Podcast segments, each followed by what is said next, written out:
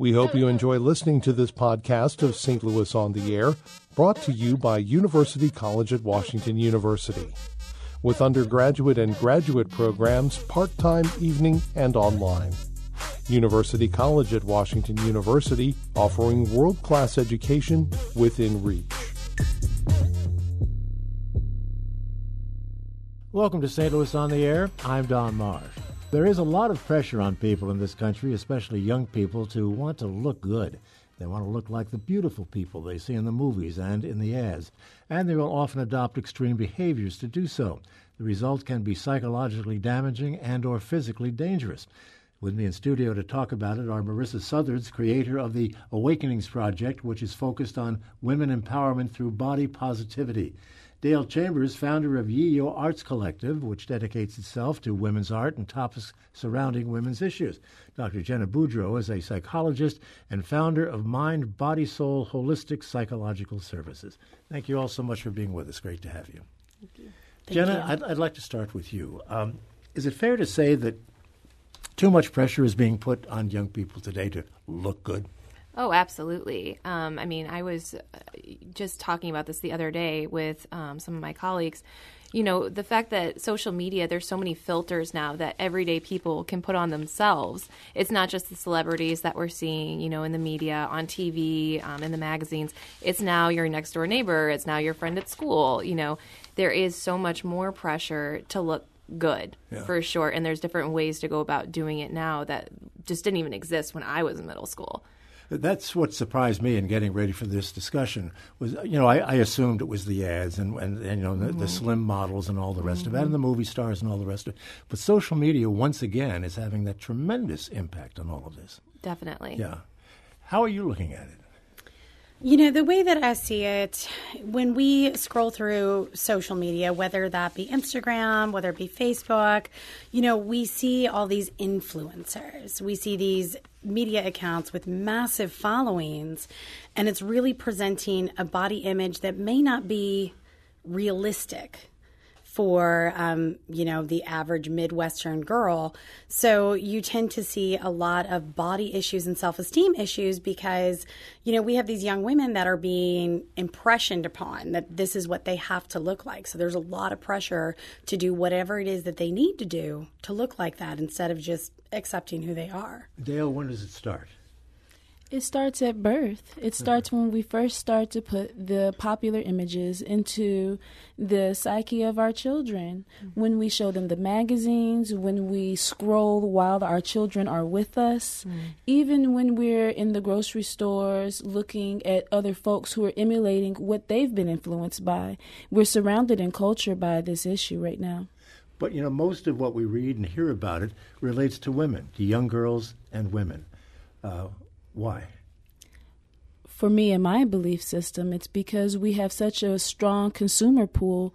So as soon as we begin to purchase and buy into it, then the powers that be tell us, oh, we're not good enough to ultimately get more money out of us. Marissa, you see it the same way? I absolutely see it the same way. There's a level of societal conditioning, and a, a lot of it starts with consumerism.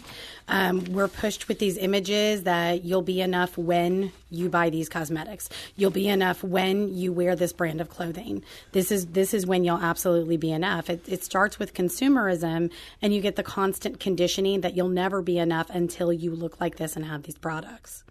Mm-hmm. Uh, what kind of damage is being done psychologically through this kind of process? Is it possible to, to weigh that, to evaluate that? Definitely. Um, I was actually doing some research in preparation for this this interview today, and I was shocked. There was a study just done here in two thousand eighteen that showed that body image dissatisfaction was one of the biggest predictors of suicide attempts in young people. Body image, you know, not, I was thinking, oh, well, surely depression, you know, I'm a psychologist and I'm reading this. Um, but there, when they look at, you know, suicide notes, or they are looking um, and talking with young people about why did you do this? Body dissatisfaction was one of the leading reasons why. Is it size? Is it uh, being overweight? What are they trying to achieve? A, a perfection of some sort? Um, with women, we typically see in young women um, the thin ideal, internalization of the thin ideal, which is basically, you know, we're supposed to be thin, but also have a woman's body, and but also have the just about the right amount of muscle tone. With men, it's more so the muscular I- ideal is the term that's being adopted. Men want to be... Um, You know, I'm speaking in generalities, obviously. Sure, sure. But um, men want that muscular, you know, that little zero body fat, but also a lot of um, definition, too. Marissa, we've come a long way from the paintings of people like Rubens to to models like Kate Moss, haven't we? We've certainly come a long way. Yeah. Why this this demand to be thin? What it, what is is it just what we've been talking about with regard to the models that we see, the Kate Mosses of the world and the others? I, I do feel that, you know, as a society, we want to emulate what we see.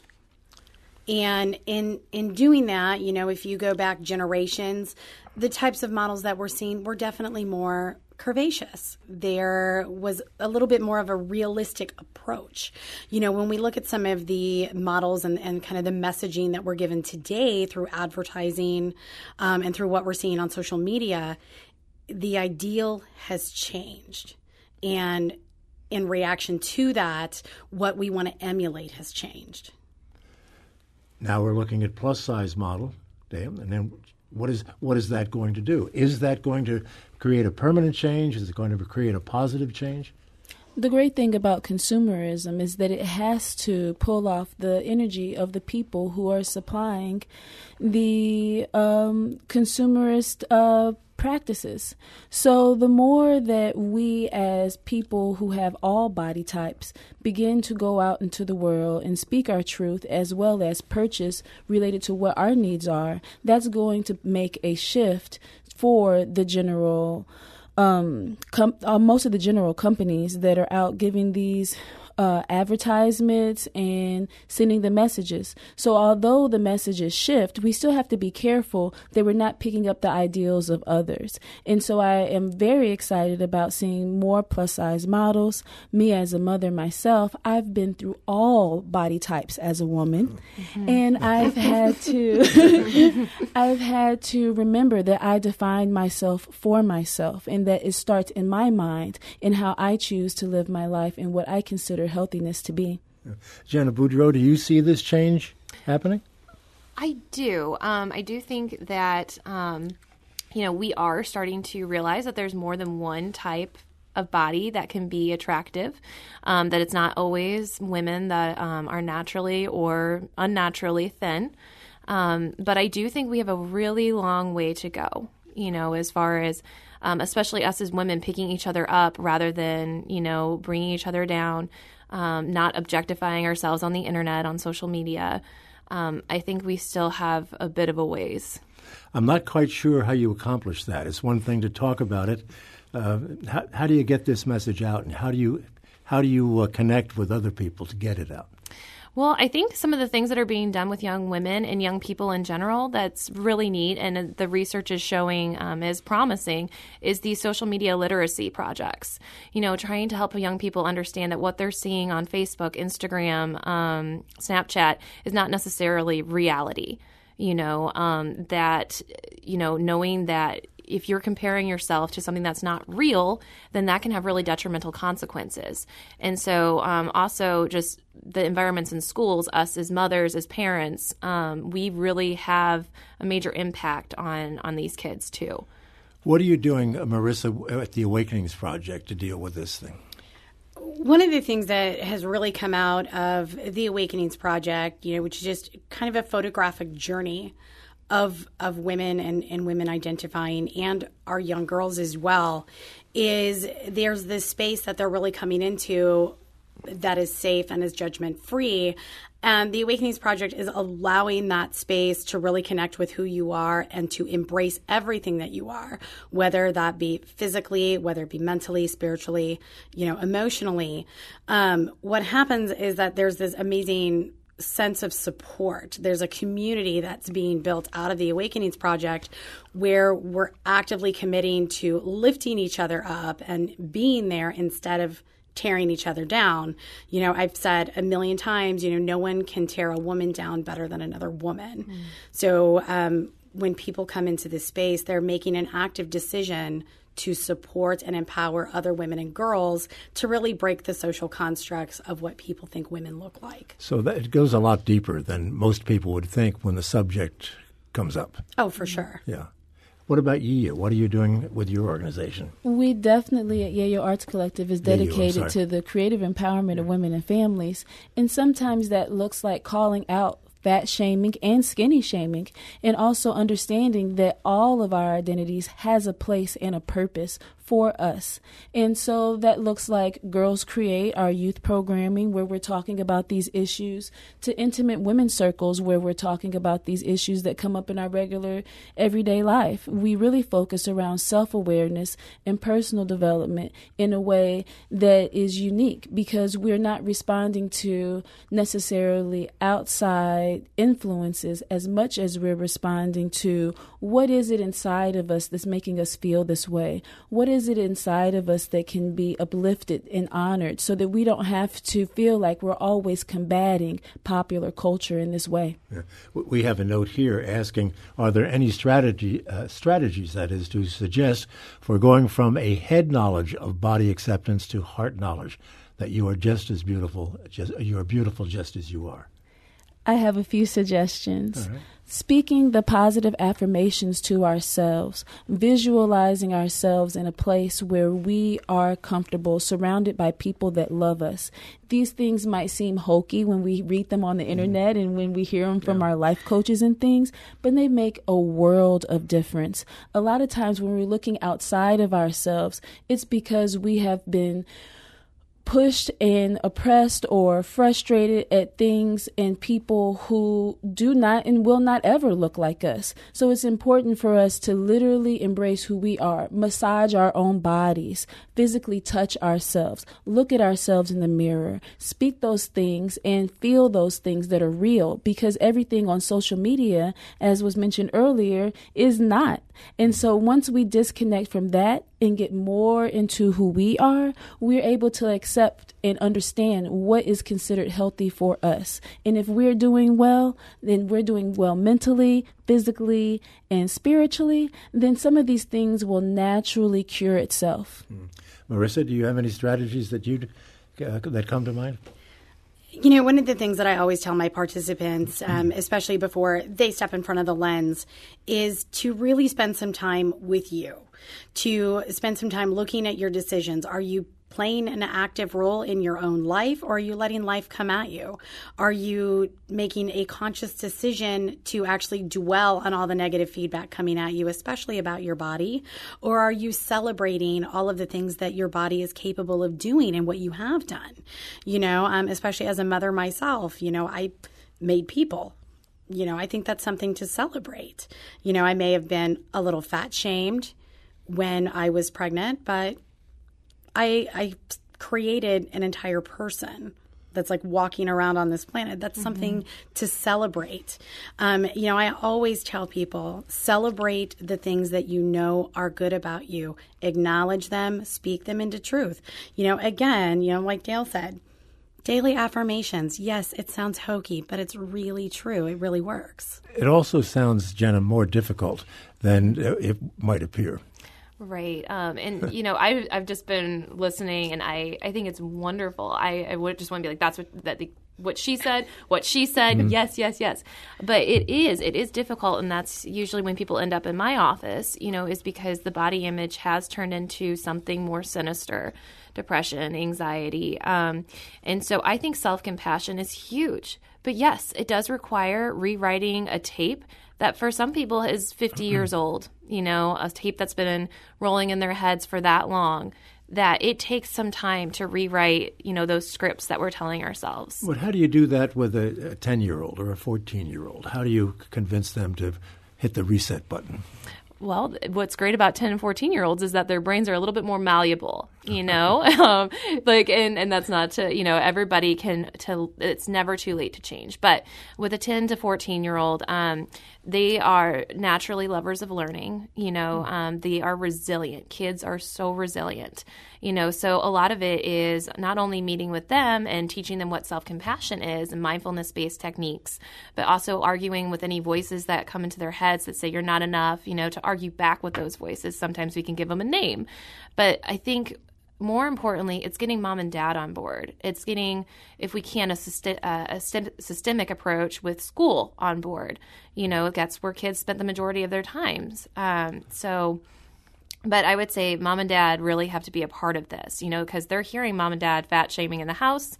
Um, they're hearing, you know, don't eat that. That's not good for you. You know, that's, oh, I was so bad at lunch. You know, things like that, that it's really hard to not include them. Well, that, uh, Marissa, brings us to one of the big problems in all of this, and that is anorexia and bulimia, and uh, the, the youngsters in particular, and, and often not youngsters, older people, who are trying to uh, to change their image through this method. What strategies for that? You know, again, you know, to, to build on, you know, what Jenna said, there is a level of self-compassion. Um, and some of that starts with just simple awareness. Um, I've actually, you know, had the honor to photograph um, several recovering women um, recovering from eating disorders, and they struggled so much actually getting in front of the lens because of that body image issue. Um, you know, but they're actively involved. Again, they're active participants in their life, and they're doing the work. They're trying to practice more compassion. They know their resources. You know, there are so many resources out here that are free. You know, and having that support system in place and knowing when to reach out for help. You know, we do see, you know, young women that, you know, they're trying to emulate what they're seeing, that, which again, we know is not real. Um, but having those conversations, even with our young people, about this is what the dangers mm-hmm. are. You know, be fact-based. You know, again, young people, they're little sponges for learning. You know, I've had the conversations with my own daughters. My oldest daughter is almost ten. So we're coming into a very impressionable time with her. We've had that conversation. You know, these are the risks. You need to understand that this is not real. If we identify these patterns, if I see these things happening in my home, I'm going to ask what the problem is and get the resources for that, because I I don't want my household to be at danger for that because of something that they're trying to emulate. Knowing when to reach out, though, and how to reach out, uh, that's got to be, Dale, it's got to be particularly difficult for a young person who's going through, we'll get to the doctor in a moment on this, mm-hmm. going through some sort of psychological uh, and anxiety problem, that, you know, it may be difficult for them to know that it's time to reach out. That's true. I want to take a step back and um, speak to that the dominant image that we see in this society is not the cultural norm of the world. And when we open ourselves up to look at different ethnicities, different types of folks, we'll see a beautiful myriad of womanhood and femininity that uh, is not being displayed in popular culture. And so starting there and recentering ourselves with our unique stories is very important. Now, to answer your question specifically about being an adult and working with the youth who may or may not feel comfortable with reaching out, it's important for us to listen, to listen to the young people and to catch those little nuances uh, that might come out in the midst of their behavior or their conversation, and uplift them from where they're at so that you have a trusting relationship with the young people in your life so that they feel comfortable to come to you when they're ready, mm-hmm. to not pressure or push them into admitting something that mm-hmm. they may not even have a full understanding or picture of. But if we listen closely, we'll find that a lot of times the young people may have the problems and also the solutions. Mm-hmm. It would seem to me, Jenna, though, that, that a young person who's going through an eating disorder situation w- would be at the at the bottom of the spectrum, and that would be the most difficult time to mm. reach out. Well, um, usually there's warning signs, though. Mm. You know, if we can catch it early, we could potentially prevent, you know, um, it from turning into a full-on disorder. But it would have to be somebody else that could see this, the, this, the shape, mm-hmm. the thin, uh, yes, that sort of thing. Yes, but not always, um, because with bulimia, you don't. You know, um, actually, people with bulimia tend to be average weight, if not even a little overweight. So nobody mm. knows what's going on. Anorexia, you're right. I mean, we can look at me and say, ooh, you know, something's going on there. But um, usually you can have a full-blown disorder and nobody even knows. You know, so um, it, as parents, it is really important for us to know our children, to be able to have that open, honest dialogue with them, to notice behavioral changes, because, like I said, there's usually warning signs before somebody is seriously underweight. You know, um, don't misunderstand me when I say this, but um, young women, girls, teenage girls, are sometimes difficult to deal with. you, yes. may, you may have heard You're, that somewhere along the line. Yes, I'm it's, not looking and, forward to that no, well, with my own daughters. But you're right, they are. And they in teenage uh, adolescence is a very secretive time. Yeah, exactly. You know, yes, they do tend to confide in their friends. They confide on the internet, everyone else but mom and dad. Hmm. Um, however, there are usually things that you can notice as a parent, you know, that something's not right with your child. You know, you're starting to see the grades slip. You're starting to see, you know, not as much interest in the things they used to enjoy. Um, you know, you're you're starting to see irritability. They're acting weird at dinner, or they are just avoiding dinner altogether, making up excuses. They have frequent tummy aches. Lots of things that you can pick up on if you know what to look for. Dale, do you have a strategy for dealing with an eighth grade girl? Well, when my daughter was in eighth grade, I well, didn't know. She's in the eighth grade? She's no longer. She's fifteen now. Uh-huh. And it was very difficult during that time frame because the images come in so quickly. Yeah. It was important for me to spend intimate time with my daughter outside of malls, outside of the trending uh, shopping areas, and go to nature and spend time just really listening to her and talking to her. If I had stopped talking to her and went into the books, I would have lost her. So keeping that connection, letting her be free to be a child without putting adult pressures on her, and allowing her to play in the way that she felt appropriate for her was very important for her body image now that she is more developed and more matured. Mm. She's comfortable going in and out of knowing that she may seem more mature, but also knowing what her age is and that there's so many people that are her age that look so many different ways. We've traveled, we've had conversations, she's wrote papers about this, and I'm really proud of where she's gone with Um, her own insecurities, and she's used those as a platform to speak to other young people, and she's wrote a book about it. Well, she's lucky to have such an attentive mom, too, that's for sure. Marissa, how about you? How do you deal with the eighth grade, which I think is probably a key age for what we're talking about? Yeah, yeah. I, I, I do feel it's a really, you know, it's a really critical age. Um, and as a parent, you know, especially as I'm moving into this stage of development with my own daughters, you know, I, I do think, you know, to, to build on what Dale said, having that intimate time and also letting your child know that it's judgment free, that they're safe, that they're protected, that they're loved, that they're cared for, that they're cherished, because you have to have that intimate and trusting relationship to ensure that your daughters know that they're comfortable and safe.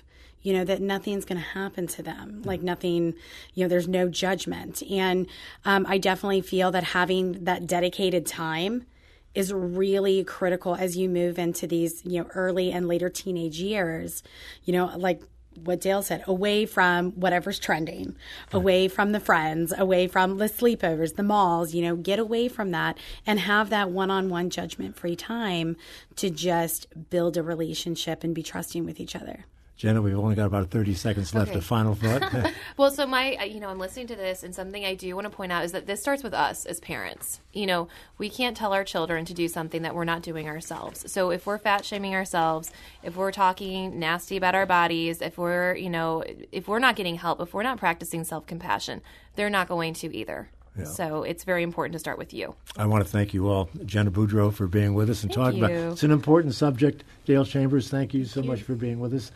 You're a good mom, I can tell by the way you talk. Thank you. And Marissa Southard, thank you as well for being with us. And thank good, you. Good luck to all of you. Archive versions of past Saint Louis on the Air programs are available for download or podcast at S T L public radio dot org slash S T L on air. Saint Louis on the Air is a production of Saint Louis Public Radio, ninety point seven K W M U. Thank you for listening. I'm Don Marsh.